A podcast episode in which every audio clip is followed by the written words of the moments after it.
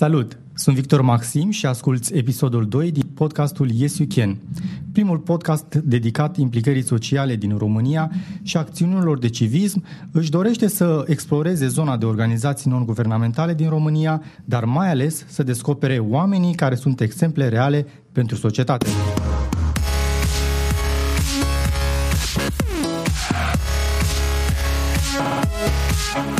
Iesul Chen este susținut de Ovidius Clinical Hospital, partenerii noștri încă de la lansarea rețelei City Podcast. Ne bucurăm să avem și susținerea Radio Constanța, Radio Dobrogea, Voșenia.ro și a tuturor ascultătorilor City Podcast. Astăzi vorbim cu Andrei Chivu, unul dintre tinerii reîntorși în România pentru a dezvolta proiecte inedite chiar la noi acasă.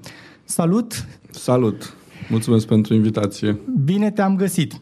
Uh, eu mă cunosc personal cu Andrei, este unul dintre cei care frecventează destul de des uh, zona hub-ului uh, deschis în uh, Tomis Mall din, din Constanța și am avut ocazia să aflu cât mai multe dintre, dintre poveștile sale pe care vreau să le împărtășim împreună cu, cu el și pe care să le, să le ascultăm împreună. Te-ai întors în România acum un an wow, de zile. Wow! De ce nu? Cum ai putut să faci acest lucru? De ce te-ai întors? Um, am avut o experiență profesională în Austria, am mai povestit lucrul acesta. Aproximativ trei ani și jumătate. Am lucrat acolo ca arhitect sau ca desenator tehnic, mai bine spus, pentru că sarcini sunt foarte, foarte bine împărțite. Am avut aproximativ uh, șapte joburi sau am lucrat în șapte birouri în doi ani și jumătate. M-am mișcat destul de repede. Destul de mult. destul de mult, pentru că um, în fiecare loc de muncă parcă lipsea ceva, fiind diferența asta mare de specific între noi și ei. Deși întâlneam colective plăcute sau um, sisteme de organizare foarte plăcute, tot timpul lipsea ceva, pentru că pregătirea profesională din România este complet diferită de cea din Austria.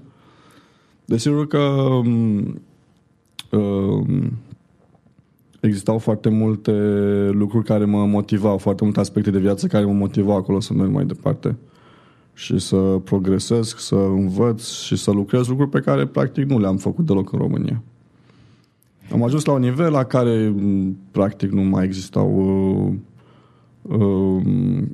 motivații importante pentru a continua acest maraton al învățatului, al muncii, al cunoașterii, al dezvoltării. Și m-am gândit că trebuie să fac o schimbare. Adevărat că am și remarcat la drept vorbind anumite aspecte legate de regresul social. E o temă puțin uh, prezentă, tot mai prezentă în zilele noastre. Adică aveam destul de puțini prieteni, tot mai mulți bani și mai puțin și prieteni. te chinuiai să te gândești cum să-i cheltui ca să te simți bine. Da, vorba, vorba unui prieten de-al meu, voi ce orașe la Viena, te uiți singur la vitrine. E, pare puțin uh, amuzant, dar pentru mulți cam asta e situația. Adică ce vedem noi la televizor, progresul ăsta, progresul ăsta extraordinar, urbanistic, tehnologic, de infrastructură, informatic și așa mai departe, până la are niște repercusiuni destul de triste în plan social, Așa cum, de exemplu, oamenii de la sat se uită la noi la oraș și au impresia că noi avem un confort de viață extraordinar, când ei, de fapt, copiii pe acolo zburdă pe câmp și cei mai fericiți. Noi ne lovim de unele probleme minore până la urmă și facem tragedia vieții când uh, s-a zgâriat mașina sau că nu ne permitem trei meditații în plus pentru copil și mai departe. Același lucru este aceeași poveste se întâmplă și cu Viena și cu multe alte state civilizate. Există multe lucruri benefice, dar există și multe minusuri, ca să zic așa. Eu te-am cunoscut pe tine ca fiind unul dintre voluntarii activi din uh, regiunea Constanței. Uh, îți dorești să te implici, te-ai, uh, te-ai implicat și ai ajutat mai multe familii din, dintr-o localitate din Constanța, ai în desfășurare mai multe proiecte de implicare socială. Ca, care e treaba între a face un job, între a fi un arhitect și a face ceva pentru societate? Adică de ce să faci ceva pentru societate Da, gratuit? foarte, foarte frumoasă întrebarea ta. Toată activitatea mea este o reacție la um, situațiile pe care le-am întâlnit în viața de zi cu zi. Bineînțeles, am venit în România, am încercat să îmi caut un job, să lucrez ca arhitect. Cu chiu cu voi am găsit unul, chiar n-avea niciun sens să merg mai departe, n-am să dau detalii. Știți prea bine cum se dau contractele pe la noi și cine obțin contracte pe la noi. O, da. N-avea rost să merg mai departe. Uh, și ușor, ușor, pas cu pas, uh, am uh, dezvoltat uh, proiecte pe care eu mi le doream pentru oraș, sincer să fiu. Adică, mergând cu bicicleta așa cum eram obișnuit în Austria, am observat că și la noi ar fi foarte ușor de implementat un sistem de piste de bicicletă. Uh, fiind voluntar în campanie, am încercat să schimb strategia uh, de campanie și am dus uh, aproximativ 450 de jucări la sat. Am descoperit acolo alte probleme mult mai grave. Am revenit, am lăsat altă campanie și tot da. și m-am întors cu saci de mâncare și de rufe. Practic, toată activitatea mea este o reacție la situațiile pe care le întâlnesc. Nu este nimic programat dinainte, este programat după ce întâlnesc aceste situații. Pentru că și eu sunt implicat în voluntariat. Uh, eu, pot, eu personal pot să zic că sunt puțin dezamăgit de implicarea societății civile în acțiunile de voluntariat, dar mai ales a companiilor. Uh, nu te-a dezarmat, nu te-a descurajat neimplicarea celor din jur? Adică ești mulțumit de, de cât se implică cei din jur ca să, să, să te ajute să duci mai departe proiectele? Uh, eu am avut noroc, bineînțeles, la început era puțin dezarmant, normal. Cred că e reacția oricui, vrei să te apuci de treabă și vezi că nu vrea să te ajute chiar prietenii apropiați, este dezarmant. Dar uh, am avut noroc pentru că s-a întâmplat într-un grup de 20 de persoane să mă ajute două persoane. Și am fost atât de impresionat de acele două persoane care m-au ajutat încât am uitat să spun uh, uh, n-am mai luat în seamă faptul că celelalte 18 persoane nu au vrut să ne ajute, să spunem într-un colectiv. De exemplu, cum s-a întâmplat la Pecinaga. Da. Acolo locuiau, locuiau 70 de, 70 de persoane. E, probabil că mulți sunt plecați la muncă, alții cu alte treburi. Efectiv, în acel ansamblu, să spunem, rezidențial, sunt pe zi cam 30 de persoane. Eu făceam treabă cu una, două persoane. Și nu am fost deloc dezarmat de această atitudine a unora. Eu mi-am fost în continuare de treabă pentru că am lucrat cu un copil de 13 ani, de exemplu, care are deosebit de harnic, le-a făcut mare plăcere să construim un loc de joacă. Da, pe mine mă motivează foarte mult una, două persoane care mă ajută decât mă dezamăgesc alte 100 care nu mă ajută. Eu asta, asta este norocul meu. Bineînțeles că am avut și momente când venea să-mi iau rucsacul să mă car înapoi Dar uh, au fost tot timpul una, două persoane, cinci persoane, zece persoane care m-au ajutat și atunci am uitat că alte persoane nu au vrut să se implice în asemenea, asemenea acțiuni. Și mi se pare că se poate de normal să uh, ne implicăm și să sprijinim oameni, să amenajăm uh, spațiu în oraș, să organizăm fel de fel de evenimente culturale. Mi se pare cât se poate de normal, nu? Dacă sunt persoane care au nevoie de sprijin sau spații care au nevoie de amenajare, mi se pare cât se poate de firesc să mergem și să ai să întreprindem acțiuni. Ai cunoscut uh, alți oameni voluntari sau alți oameni implicați în proiecte de implicare socială da. din, alte, din alte județe? Ce ți-au spus că din... se întâmplă la Cluj, la Sibiu, la București? Foarte puțin, la... în alte județe foarte puțin. Uh, am fost într-adevăr impresionat pentru că la, în campania de la Pecinari pe care o știi, cea din decembrie, uh, Uh, am fost foarte surprins că am primit foarte mai multe pachete, am primit din țară decât din oraș, din Constanța. Deși eu aici am fost la una, două televiziuni locale, am vorbit despre eveniment, au fost articole de ziar, am primit pachete de la București și de la Cluj. Foarte Dar tare. de la Constanța, sincer, nu cred că am primit. Au venit într-adevăr oameni, au venit cu mașina, într-adevăr, uh, în două rânduri, au venit persoane cu haine, dar uh, trebuie să recunosc foarte puțin oameni s-au implicat. Bine, și vremea reprezenta un factor și distanța și... Dar să vedem, eu sunt optimist pentru că acum ultima acțiune am organizat-o împreună cu câțiva tineri de la liceu și sunt foarte optimist pentru că vor să se implice și sunt foarte activi. Ce faci acum, propriu zis? Ce proiect ai? Păi, proiectul actual este cel de la Palatul Copiilor, unde vrem să amenajăm o grădină botanică. Palatul Copiilor din Constanța. Palatul Copiilor din Constanța încerc săptămânal sau cel puțin o dată la două săptămâni să merg cu un grup de elevi undeva la sat, la o familie nevoiașă, să-i ajutăm la să-i ajutăm puțin să-și organizeze gospodăria. Dacă ele sunt, dacă familiile acestea foarte numeroase întâmpină dificultăți reale, nu cum ne împiedicăm noi că nu putem să ne cumpărăm o mașină puțin mai scumpă sau un LCD mai nou. Ei, într-adevăr, să chinuie de multe ori să supraviețuiască. Um, Adică n-au ce să mănânce. De multe ori, da. Am fost chiar cu poate chiar prieteni comuni de noștri. Am fost la, la Meren și la... Am fost la Meren acum două săptămâni. Acum două săptămâni. Deci, um, nu știu exact în câte masă, sfârșitul, sfârșitul lui martie am fost la Mereni. Era destul de frig. Spun sincer că din cinci familii pe care le-am vizitat, uh, la două dintre ele, copiii erau toți în picioarele goale. Erau toți în picioarele goale, uh, cu o bucată uscată de pâine în mână. Adică ce vedem noi pe la ProTV, Antena Se 1, întâmplă la la Canal 30 de D, kilometri este de nu se- real... uh, Nu se întâmplă la 1000 de kilometri, nu, se adică întâmplă n-au lângă făcut un noi. exercițiu de, de Nu. căutare cei de la televiziuni ca să arate știrile în orice, respective. în or... Eu până acum toate campaniile mele sau toate cazurile mele sociale pe care am încercat să le ajut, eu le-am descoperit sau eu le-am găsit. Este foarte simplu. Mergi în primul sat, bați la o poartă, întrebi care sunt familiile cele mai necăjite și oamenii îți vor spune, pentru că ei se cunosc între ei. Până acum am fost, cred că în aproximativ șase sau șapte sate în care într-adevăr am căutat și am discutat cu oamenii care întâmpină dificultăți deosebite. Nu s-a întâmplat în niciun sat să merg să nu fie cel puțin 3-4 familii într-o situație gravă. Nu există. Nu există. Și la Meren tot așa, din întâmplare, am dus câteva ajutoare la Ciocăria de sus, că am mai fost, am dus ajutoare la Lanurile, că am mai fost și am continuat drumul național mai departe, am mers la Meren, nu fusesem niciodată în viața mea. Am bătut la prima poartă, bună ziua, am și eu un televizor și doi saci, e, și așa am ajuns la o familie foarte necășită, apoi am mers la primărie, nici nu știu cum am ajuns la primărie. A, pentru că aveau, uh, familia respectivă avea nevoie de niște documente. Și cu primăria am fost la alte 5-6 familii. Adică a fost un drum mai scurt, să spun. Dar oricum, din om în om, și dacă aș fi avut ajutoare, aș fi ajuns la ei. Adică Da, da, putea puțin- face cumva o hartă și o bază de date a oamenilor Să știi, că nevoiași m-am din gândit la, localități. să știi că m-am gândit și la asta. Am vorbit cu alți prieteni care întreprind acțiuni umanitare. Mă să facem fiecare câte un mic dosărel Da. cu o mică poveste, fiecare familie, pentru că să știe, cineva are un drum acolo și se uită pe bază de date, domnule, în- în localitatea respectivă e familia respectivă și să încercăm să ajutăm. Eu oricum toate acțiunile pe care, pe care le încerc să le organizez se bazează, cum spui tu, pe voluntariat.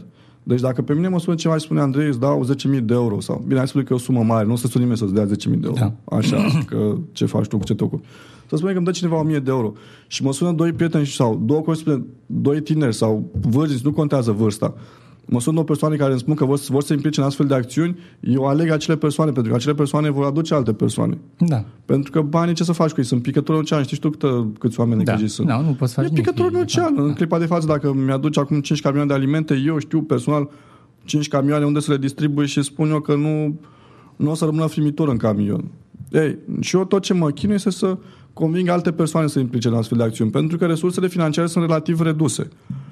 Să Uite că m-am făcut grădina de la Pecinaga de acum o săptămână.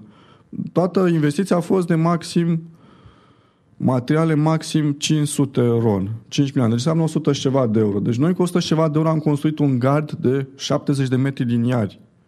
Un teren pe care era un morman, uri, era un morman uriaș de gunoi, acum o să apară o super grădină, pentru că am fost într-adevăr și la niște persoane pe, pe care știu că sunt foarte harnice.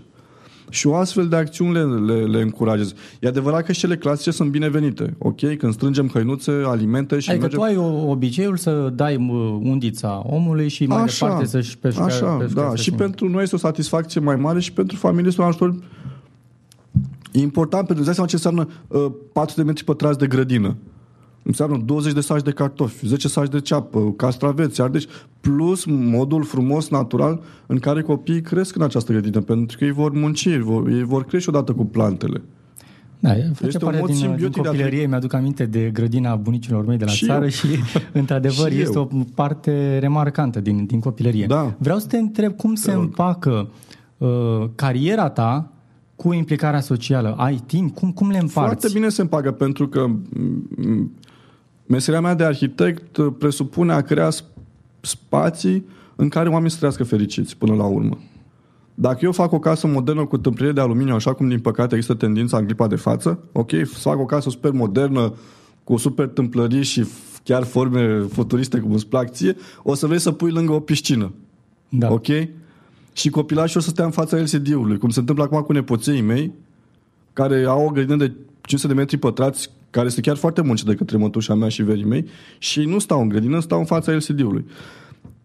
Și cu- după toată experiența asta socială, comunitară, eu încerc să găsesc o altă formulă, astfel încât să inspir oamenii către un alt fel de stil de viață. Încerc să insuflu oamenilor aș dezvolta o gospodărie. Asta este dorința mea. De exemplu, acum fac o, lucrez la o casă care scontez că va costa maxim 35.000 de euro. Este o casă micuță, o casă care măsoară 90 de metri pătrați, suprafață construită. Dacă l-am stat în apartament de 60, 90, suficient, ok? Și să integrez câteva elemente de arhitectură tradițională românească. Eu sper că lângă această căsuță modernă prin sistemul constructiv și tradițională prin îmbrăcămintea pe care o avea, omul poate își dorește lângă să dezvolte o grădină cu legume. Poate și o piscină, dar mai mică piscina și mai mare grădina. Un iaz.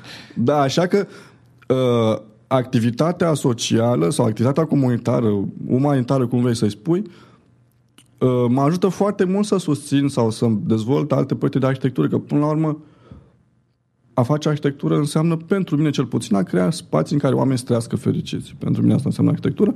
Și aceste, această experiență din Austria de viață importantă, plus cea mai tare din România, pe mine mă ajută să dezvolt alte proiecte. De ce să lucrez într-o, într-un an două case super moderne, să apară în revistă, wow, Andrei a făcut două case super moderne, când uh, în acele case probabil că locuiesc niște oameni cu foarte mulți bani și poate puțin aroganți, când mai bine fac 100 de case foarte ieftine, și atunci sunt 100 de familii care trăiesc fericite sau poate fac proiecte de piste de bicicletă și atunci sunt și mai fericit. Da, eu cred că nu mulți arhitecți din România gândesc Depinde de stilul tău. de viață, depinde de stilul da. de viață. Eu am avut norocul că am copilărit la țară, am muncit pe șantier, am muncit în agricultură, uh, am răzbătut în Austria și în Franța, am locuit o perioadă, am acumulat experiență de viață importantă. Am înțeles. Foarte tare, foarte tare gândirea ta.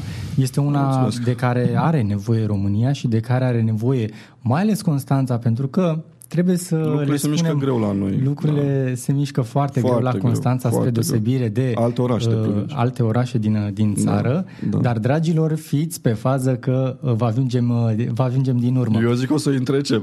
Da, super. Sunt convins. Uh, uite, ai spus de pista de biciclete. Eu știu proiectul, dar să le spunem și celor care ne ascultă acum. Da. Uh, despre proiectul de pistă de biciclete. Tu te-ai gândit la o pistă de biciclete care Pentru să mine este fie... proiectul cel mai important. Da. Spune tu mai întâi ce dorești să spui despre proiect, te rog.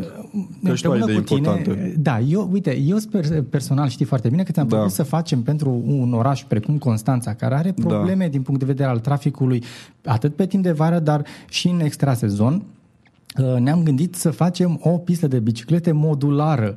Adică, uite, de foarte mult administrațiile știi că spun că n-au destul spațiu, Da. că este uh, pierdere de spațiu pe timpul iernii când Da. uh, trei bicicliști o să vezi pe toată pista. Da. Uh, cum, cum crezi că, că va fi adoptat acest proiect de piste de biciclete care să sperăm că se va face la Constanța Da. în restul României? Pentru că eu cred că de piste de biciclete are nevoie nu doar Constanța, dar Da. toată România. Sunt perfect de acord. Să știi că alte orașe au deja un sistem foarte, foarte performant. Uh, Brașov are un sistem extraordinar, nu mai zic Sibiu, Alba Iulia au cel puțin vreo 20 de km de pistă urbană de bicicletă, ce înseamnă extraordinar de mult și cu un preț chiar măricel, vreo 120.000 de euro, cred. Bine, depinde acum și ce detalii de execuție au avut. Um, eu cred că pentru orașul nostru este cel mai important proiect din punctul meu de vedere. Având, având uh, și experiența asta în spate, Adică mai important decât uh, carnavalul lui important. Mazăre? Aia, bine, cred că asta n-ai rost să-l mai, n-ai rost să mai discutăm. Asta a fost o tragedie și e bine că s-a încheiat și sperăm oamenii să-și dea seama că astfel de lucruri nu trebuie să se repete. Facem acum o pauză de la această discuție pentru a vă transmite un mesaj de la susținătorii noștri Ovidius Clinical Hospital. Timp de o săptămână, începând cu 15 iunie 2015, ei au un program foarte interesant dedicat viitoarelor mămici, terapie acvatică. Este un program menit să relaxeze viitoarele mămici și tocmai de aceea are loc în bazine încălzite. La final, gravidele vor învăța să miște anumite grupe de mușchi și își vor crește rezistența cardiovasculară. Partea cea mai bună este că nu este necesar să ai niciun fel de aptitudini pentru a participa la aquaterapie. Specialiștii de la OCH spun că hidroterapia este benefică pentru aproape orice femeie însărcinată atâta timp cât este sănătoasă și nu are complicații. Pe de altă parte, femeile care nu sunt însărcinate, dar vor să-și mențină corpul sănătos, în pregătirea unei sarcini pot și ele să participe. La Ovidius Clinical Hospital, gravidele pot beneficia și de consulturi ecografice și ginecologice. Doctorul Carmen Cifu, medic primar radiologie și imagistică la OCH, recomandă trei ecografii pe durata sarcinii. Morfologia fetală de trimestrul 1 între 11 și 14 săptămâni, morfologia de trimestrul 2 între 20 și 24 de săptămâni și cea de trimestrul 3 între 30 și 34 de săptămâni.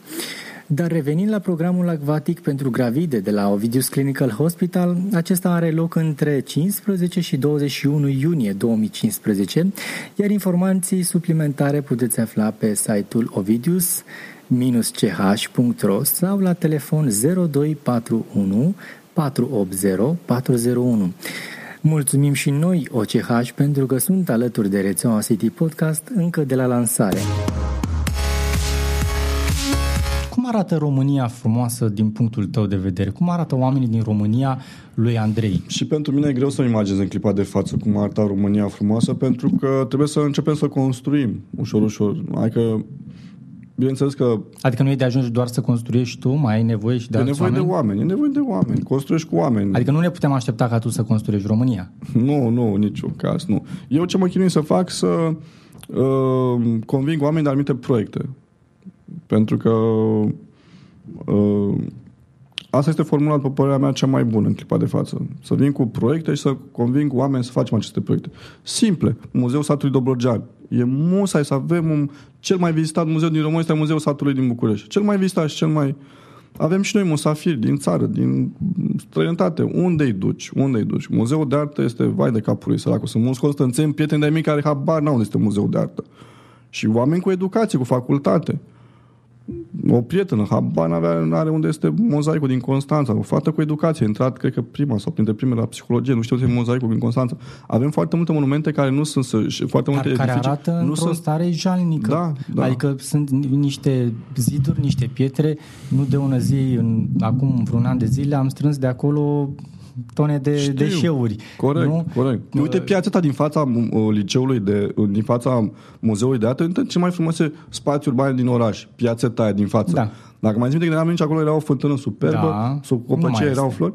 Fântâna e dezastru, chiar aseară mă uitam în detaliu la toate elementele alea, că sunt toate dărmate, rupte ca vaidele. Sunt convins că mă duc acum la primărie și chiar mă duc la primărie că vreau să iau un proiect de autorizație, să vin să plantez câteva flori, o să-mi spună domnul Fătălău, domnul viceprimar, o să spună nu că deja noi avem, uh, noi deja avem uh, un proiect acolo exact, de... Exact. Da? Așa a fost și cu alte proiecte pe care le-am transmis administrației. Nu, nu că noi deja acolo vrem să facem ceva și pe naiba, că nu fac Exact, nimic. într-adevăr. Una dintre cele mai mari probleme ale uh, liderilor din administrațiile locale locale din România este că nu acceptă să li se ofere consultanță sau ajutor din partea unor oameni cu expertiză sau cu experiență da. în domeniile este respective gratuit. Pentru că este tu nu te-ai dus să le ceri bani, tu te-ai dus să, să-i ajuți. Să le împărtășesc. Ex- cu... Exact. Da, și chiar am fost, cum să spun, am fost extrem de diplomat, nu diplomat. Am fost la primărie și m-am prezentat singur acolo.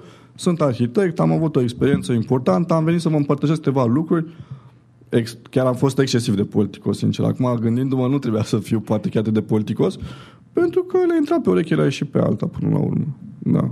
Sperăm într-o schimbare benefică pentru oraș. Altfel, noi oricât ne-am mobilizat noi, ONG-urile și societatea, fără o administrație sănătoasă, nu putem să facem, fraților, absolut nimic. Absolut. Bine, o să mai facem o grădină o să mai plantăm câteva flori, o să mai organizăm un concert umanitar sau de muzică clasică sau de rock sau de ce vrei tu. Dar lucrurile în profunzime nu se vor schimba. Școlile sunt vai de cap lor, infrastructura vai de capul ei, locuri de muncă nu sunt, transportul în comun e vai de capul lui. Lucrurile, într-adevăr, în profunzime nu se vor schimba, oricât oricât vor mai apărea încă o 300 de Victor Masim și încă 500 de Chivu Andrei, nu se, și probabil că sunt alți, alte persoane mult mai active decât suntem noi în, în acest plan uh, umanitar, voluntariat și mai departe, fără o super administrație, lucrurile în acest oraș nu se vor schimba. Este părerea mea certă. E adevărat că e bine să continuăm lupta, e bine să mobilizăm alte persoane să vină să susțină proiectele noastre, vor veni alți oameni, uh, poate chiar mai să, să știi că uh, pe perioada activității mi-am cunoscut persoane care la, se descurcă mai bine să organizeze unele, unele evenimente sau să discute o problemă pe care pe care eu am ridicat-o. Um, este foarte important acest lucru, dar uite, vezi și acțiunile mele pe care eu le fac cu tinerii, de ce îi aduc în aceste, de ce încerc să încurajez să susțin aceste acțiuni? Pentru că ei vor prinde curaj și probabil că mai târziu vor avea vor avea curajul să, să, să ocupe funcții cu, cu, cu răspundere în administrație sau în alte instituții.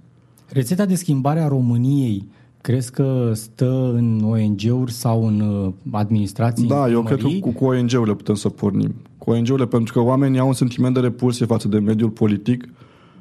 Oricui spui uh, oricui îi spui că vrei să organizezi o acțiune umanitară din partea unui partid, te înjură toți. Știi? Pe unde am fost pe la uh, spital, de exemplu, că am să renovez un spațiu și nu știu cum a venit vorba de partid politice, ah, nu, să nu, să nu implicăm partide politice. Toți au un sentiment de respingere, de repulsie față de mediul politic. Și atunci noi, oameni de rând, trebuie să ne organizăm sub o formă ca să facem treabă, nu? Noi Dar știi că până la urmă sunt oameni care ne reprezintă, adică sunt oameni din comunitatea noastră pe care i-am ales și sunt acolo ca să ne reprezinte.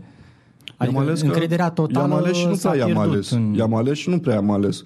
Una la mână nu am fost la vot, în al doilea rând, nu prea am avut pe cine să alegem, ce obțin la Constanța. Nu cred că nu eram în România la ultimul tur de scrutin, dar nu știu dacă a avut vreun, Andrei, vreun contracandidat. Problemele de care vorbim acum, cred că se regăsesc și în Maramureș, și în Botoșani, nu, și în Suceava, nu, și nu, în Craiova. Nu, nu cred, nu cred. Nu, sincer, nu cred. Nu, uite-te cum arată Constanța și uite cum arată Iași, cum arată Cluj, cum arată Arad, cum arată Timișoara. Sunt diferențe nu uriașe. Este și problema societății, nu este... adică și a oamenilor de rând, oamenilor, oamenii care merg pe stradă.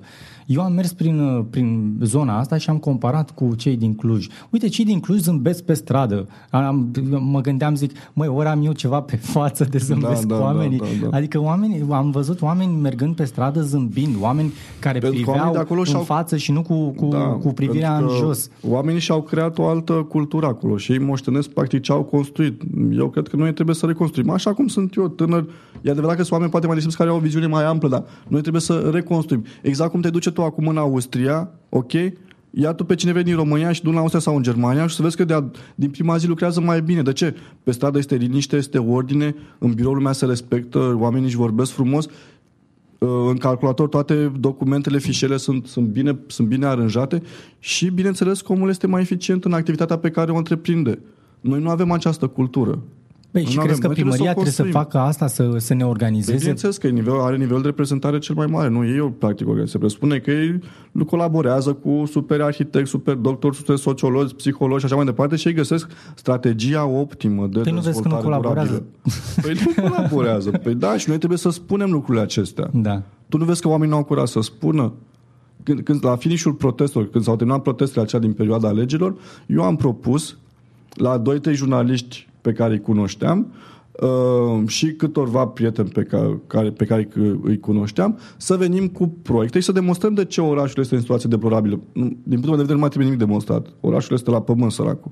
Dar să venim cu niște studii, să vină un, uh, un profesor de istorie să demonstreze cum a involuat uh, regimul construit din zona istorică. Să vină un arhitect ca mine cu proiectul de pistoric. Să vină un doctor cu o statistică referitoare la uh, uh, problemele cauzate de poluare și așa mai departe, de sistemul de viață nesănătos pe care, sistemul, uh, ritmul de viață nesănătos pe care îl avem. Și eu am propus să vină, pe de o parte, intelectual din oraș cu proiecte, pentru că era așa, era o agitație atunci cu proteste, cu, era o atmosferă de nemulțumire și am spus cum să transformăm aceste proteste într-un, într-un proiect uh, constructiv. Vin oameni cu, cu idei, cu studii și presa prezintă acele exemple și practic demonstrăm de ce ne aflăm într-o fază de program. Vreau să spun că în două, trei zile s-a ales praful. Deci jurnaliștii mi-au spus, a, nu mai vine nimeni să înjure, să... A... Păi zi, nu uitați, acum venim cu studii, cu, aha, e o idee bună, dar nu mai venit nimeni. Și nici jurnaliști, nici persoane. Este și problema acestui urmă, senzațional care se caută la orice pas. Mă uit pe urmă și la părinții mei, pentru că sunt oameni cu doctorate, cu super studii și văd că nu au curaj să pornească o școală, să pornească o activitate pe cont propriu. Știi? Așa au fost obișnuiți. N-am, nu, nu putem să schimbăm. Într-adevăr, sunt câțiva oameni foarte întreprinzători, dar sunt aparte, nu sunt specifici constanți. Eu știu, de exemplu, un om de afaceri care este extrem de întreprinzător, extrem de de, de, de o persoană foarte, foarte tonică, dar este cum să e puțin modelul american și foarte comunicativ și foarte prietenos și o, o super, foarte întreprinzător omul, știi? Uh, din păcate, nu este specificul nostru acesta. În America și ăla care ceșește pe stradă, îl are în cap cum să facă business. Ăla care ceșește pe stradă, da. se gândește cum să-și facă o gogoșerie, cum să-și facă un business. La noi toată lumea cere locuri de muncă. Păi faceți, fraților, locuri de muncă. Nu putem să facem, nu putem să facem, nu putem să cerem toți locuri de muncă. Cineva trebuie să le facă. Și cine le face? ăștia care sunt în gașca primăriei și care primește ceva contracte și normal că învârt ceva bani. Ăștia fac locurile de muncă. Facem o mică pauză pentru a discuta uh, despre prietenii noștri de la pufoșenia.ro. Este un business de familie care a apărut din dorința de a aduce un zâmbet în viața voastră. Toate tricourile pe care ei lucrează sunt din bubac 100% și sunt personalizate manual. Personalizarea se face prin cauciucare direct în materialul tricoului la temperaturi de peste 200 de grade. Se obține astfel un produs de o calitate superioară care rezistă mult în timp. Pufoșenia.ro este magazinul tău de tricouri personalizate și pentru că ei sunt prietenii noștri, vă fac vouă ascultătorilor un cadou. Trei tricouri personalizate cu City Podcast pe săptămână pentru un like și un share pe Facebook sau Twitter. Intră pe pagina noastră facebook.com slash citypodcast și dă-ne un like sau urmărește-ne pe Twitter la citypodcast.ro. Apoi share acest episod. Lunea viitoare facem tragerea la sorți, iar dacă ai câștigat, primești tricoul acasă. Am aflat până acum uh, cumva problemele pe care le întâmpină românul de zi cu zi. Uh, nu numai la Constanța, sunt sigur că lucrurile acestea uh, în ele se regăsesc și o parte dintre ascultători. Vreau să te întreb, dacă acum ar veni cineva de la tine din, din Austria, din Viena, în vizită la tine, ce ai promova, ce îi spune frumos despre România, ce, ce lucruri frumoase sunt în România?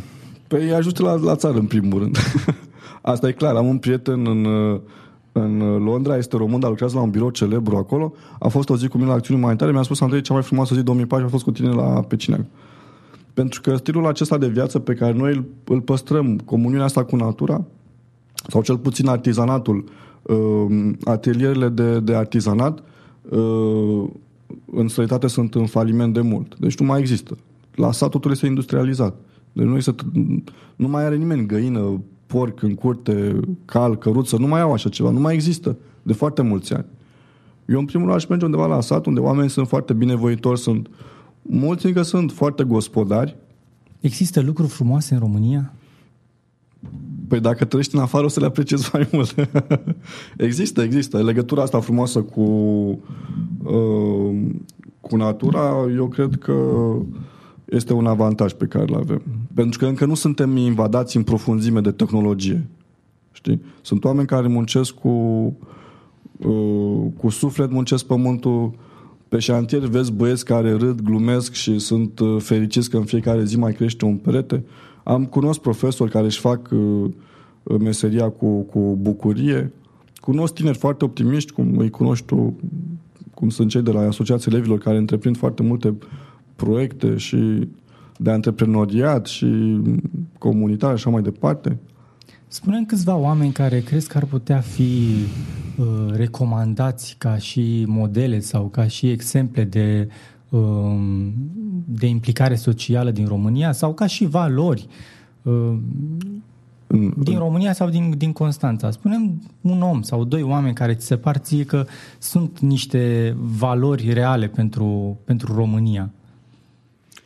Pe latul ăsta de implicare socială? Oricare dintre ele. Păi pe latul de implicare socială sunt probabil doctorii celebri, sunt profesorii celebri pentru că experiența lor are într-adevăr repercusiuni extraordinar de benefice în, în societate, pentru că din mâna lor ies tineri, așa cum și eu am ieșit din mâna lor profesori extraordinari.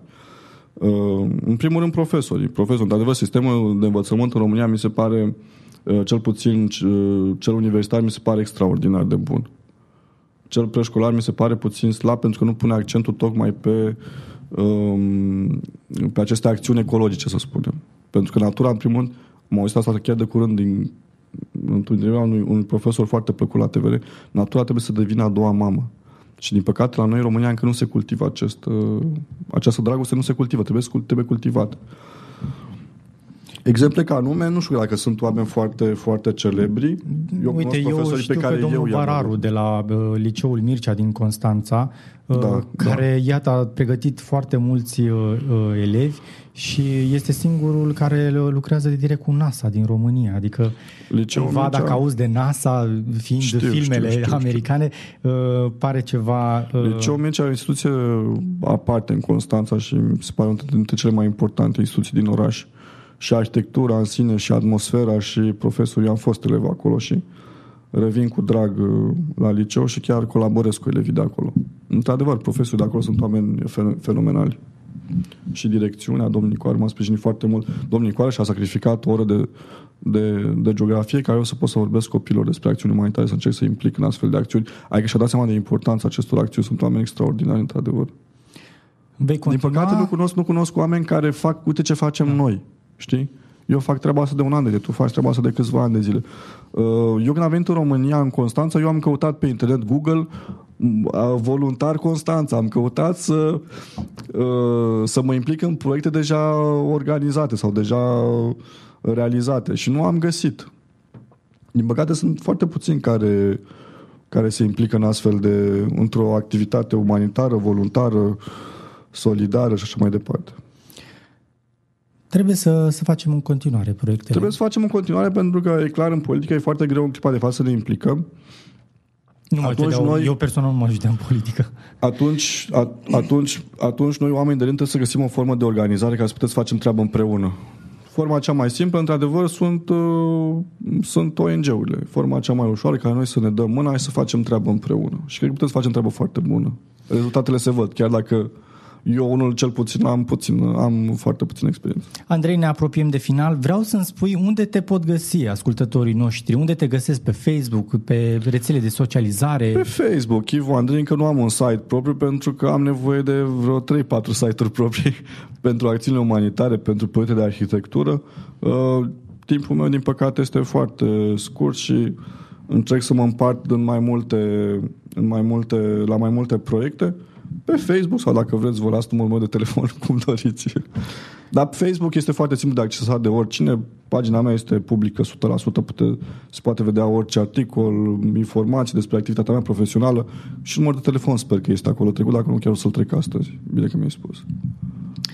Dragilor, acesta a fost episodul 2 din Yes You Can. Intră pe citypodcast.ro slash yesyoucan slash 002 Uh, pentru informații și linkuri legate de acest episod, dacă ai întrebări sau sugestii pentru acest show, poți să îmi scrii pe contact aron citypodcast.ro. Pe noi ne găsești pe citypodcast.ro sau pe Twitter la citypodcast.ro. Yes You Can face parte din City Podcast, prima rețea de podcasturi din România. Poți să asculti și celelalte show-uri ale noastre pe citypodcast.ro. Eu sunt Victor Maxim și încearcă să faci în fiecare zi o lume mai bună pentru tine și pentru cei din jurul tău. Yes, you can.